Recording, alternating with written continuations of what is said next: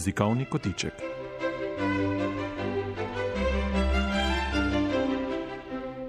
Sezono jezikovnih kotičkov začenjamo z nizom krajših pogovorov z delovno skupino za slovenski jezik, ki na Sloriju ponuja različne oblike jezikovne podpore naši skupnosti.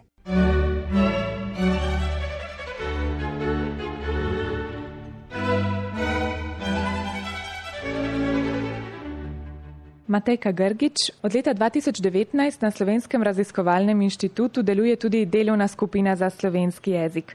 Nastala je z namenom, da bi nudila različne oblike jezikovne podpore naši skupnosti. Zakaj pravzaprav potrebujemo podporo? Dobar dan in lep pozdrav vsem. Podporo v bistvu potrebujemo pri katerikoli človeški dejavnosti. Danes je svet že tako zelo kompleksen in tako zelo kompliciran, da se v bistvu ničesar ne moremo lotiti več sami. In tako je tudi z jezikom. Čeprav jezik uporabljamo vsak dan, so te rabe jezika postale že zelo raznolike, zelo kompleksne. Od nas se zahteva že od vsakega posameznega govorca neko napredno znanje, bi mogoče lahko rekla. In zaradi tega vsi mi potrebujemo neko podporo, neko oporo, neko svetovanje in ravno to je to, kar želimo tudi s to službo ponuditi. Ste že omenili, da vsakodnevno uporabljamo različne ravni, različne registre jezika, če jim lahko tako rečem. Zakaj je za ohranjanje naše manjšine pomembno, da dobro obvladamo prav različne ravni slovenščine? Zakaj ni recimo za ohranitev narodne skupnosti dovolj, da poznamo narečje? Jaz vedno, ko mi postavijo podobno vprašanje, dam en tak primer z garderobno omaro in z oblekami. Dajte si predstavljati, da vi imate velikansko garderobno omaro doma, ampak notor imate samo hlače. Nimate nobenih majic, nimate nogavic, nimate ne vem, plaščev, a boste samo s hlačami preživeli? Najbrž ne. Tako je tudi z jezikom. Potrebujemo kaj bi rekel, raznovrstno garderobo tudi na jezikovnem področju. Potrebujemo športna oblačila, vsakdanje oblačila, potrebujemo kakšno bolj elegantno obleko, potrebujemo obleke za zimo, obleke za poletje, za plažo, za smučanje, za marsikaj v bistvu najpomembnejše je pri jeziku, da obvladamo to vsakodnevno raznolikost, ki jo potrebujemo. Nekoč so ljudje eh, živeli pretežno, recimo, če vzamemo, bom dala kar primer Padrič, ne, na Padričah moj nono, bižnono, uh, bižnona so živeli v bistvu na vasi. Ob nedeljah so šli do Bazovice, k Maši in to je bilo približno tudi vse. Seveda je bilo za njih narečje dovolj, ker pač v družini so se pogovarjali ne vem, o nekih hišnih opravilih, šli so sosedom, pogovarjali so se spet o ne vem, delu na polju in zato so potrebovali pač nek oži nabor besed.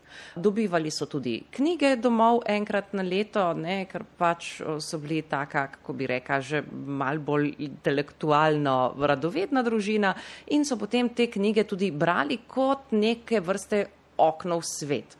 To je bilo za njih dovolj. Pač to dvoje je bilo dovolj. Da so znali brati in pisati, je bil takrat že nekako skoraj da luksus, bi lahko rekli. Danes to ni več dovolj, zato ker živimo v zelo, zelo kompleksnem svetu.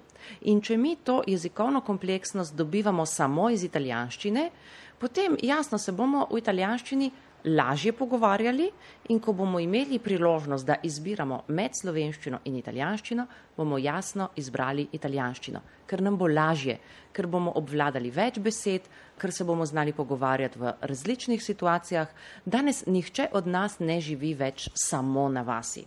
Vsi živimo v bistvu več življenj, vsi moramo iti v različne pisarne, vsi se moramo vsakodnevno pogovarjati z zelo različnimi ljudmi na zelo različnih nivojih, vsi imamo neke precej kompleksne, tudi službene, karierne zgodbe in vse to moramo znati upovedati v jeziku. Če tega v nekem jeziku ne znamo, potem ta jezik opuščamo. Dajte si predstavljati, recimo, ne vem, ko greste kam kaj bi rekel, mogoče na počitnice v tujino, pa tam se neki mal trudite z angliščino, potem pa odkrijete, da na takr zna italijansko. Kaj boste naredili? Seveda, pustili angliščino in se začeli pogovarjati v italijanščini. Isto se lahko zgodi tudi z maternim jezikom. Raziskave so to dokazale. Do nedavnega smo mislili, da človek se maternemu jeziku zelo težko odpove. Danes vemo, da temu ni tako. Ljudje se tudi maternemu jeziku odpovedujemo počasi, ne da bi se tega zavedali, če tega jezika ne obvladamo do take stopnje, da smo pri sporazumevanju povsem suvereni.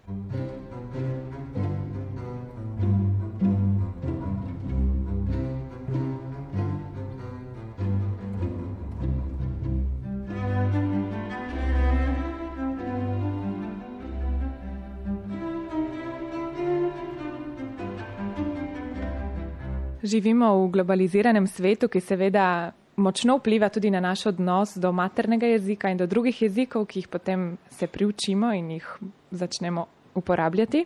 Kakšen naj bo torej naš odnos do maternega jezika oziroma v večini primerov lahko rečemo, da je verjetno materni jezik kar neko narečje. Kakšen naj bo naš odnos do nareči?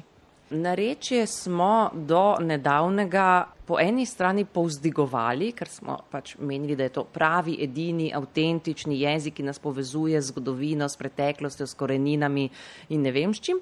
Po drugi strani pa smo imeli en hudo ambivalenten odnos, ker smo se pa trudili, da bomo narečje popravili oziroma so celo učitelji spodbujali starše, naj z otrokom ne govorijo v narečju, ker da pa je potem to škodi pri usvajanju knjižnega jezika. Danes vemo na podlagi raziskav, ki so jih upravili povsod po svetu v zelo različnih okoljih, da ne eno, ne drugo ne drži. Narečje je zelo pomemben dejavnik pri usvajanju jezika. Raziskave so pokazale, da otroci, ki doma govorijo v narečju in so potem izpostavljeni tudi drugim različicam jezika, se celo bolje naučijo tujih jezikov da niti ne zapravljamo besed o tem, da so potem veliko lahko bolj suvereni pri rabi svojega lastnega imenujemo ga maternega jezika. Tako da absolutno starši, nonoti, kdorkoli, ki kakorkoli obvlada narečne različice, zelo, zelo, mm, kako bi reka, priporočamo, da to različico tudi uporablja s, z otroki, vnuki ali pa s komorkoli. Moramo pa vedeti, da je narečje točno to, če mu pravimo v narečju, se pravi podamače. To je jezik, ki ga uporabljamo doma, Uporabljamo ga v družini, uporabljamo ga z ožjim krogom prijateljev, uporabljamo ga na vasi, seveda torej v nekem geografsko omejenem okolju, v neformalnem eh, sporazumevanju v vseh teh okoljih. Ni pa to jezik, ki je recimo primeren za formalno sporazumevanje, za govor v javnosti, eh, za šolo, za medije, eh, za ne vem, proslave ali kaj takega. Kot sem rekla prej, dajmo si predstavljati, da je jezik neke vrste garderoba. No, nareče je tista super komod, lepa naša domača obleka, ki jo uporabljamo, ko smo doma, ko smo na kavču, ko smo s prijatelji, ko jemo čips in gledamo svojo priljubljeno TV serijo. Verjetno tako oblečeni ne bomo šli naslednjega dne v službo. Pa nočem reči, da je s to obleko nekaj narobe. Enostavno to je tista obleka komod, ki jo imamo za doma, ki jo imamo takrat, ko smo z družino, takrat, ko gremo s prijatelji na piknik. Je pa pri narečjih še en element, ki ga včasih morda pozabljamo, ko se pri nonotih starših učimo narečja, privzemamo tudi nek emocionalni odnos do jezika.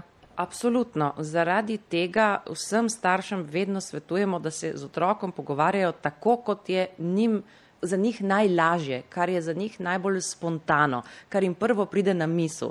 Ker na ta način otroku tudi posredujemo neka čustva, posredujemo neko bližino in tudi neko jezikovno bližino. V bistvu otroka vzgajamo v tem, da se mora v svojem jeziku počutiti predvsem dobro. In to je ključna informacija, ki mora do otroka prideti. Ne pa to, da se starši trudijo, da govorijo v nekem približno knjižnem jeziku, ki jim je v bistvu tuj in ki v bistvu ne spada v tisto situacijo. Okay? To je tako, kot če bi doma hodili vem, z visokimi petami in pa s kravato, recimo. To nekakor ne gre. Ne. Zato starši, ki pač obvladajo narečje, je ne samo sprejemljivo, ampak tudi priporočljivo, da to narečno različico uporabljajo s svojimi otroki. Je pa ključno pri tem še nekaj drugega. Otrok mora biti izpostavljen, tako kot tudi odrasel človek, različnim zvrstem jezika. Se pravi, da če se starši z otrokom pogovarjajo v narečju, potem je dobro, da pomislijo, kako bodo tega otroka izpostavili drugim zvrstem jezika, recimo z branjem pravljic, s poslušanjem pravljic, z gledanjem recimo TV risank v slovenskem jeziku, z obiski v recimo okolju, kjer se uporabljajo druge jezikovne različice različice. Tako da za to raznolikost je pa dobro poskrbeti čim prej pri razvoju otroka. Mateka Grgič, najlepša hvala za pogovor. Hvala vam in nasvidenje.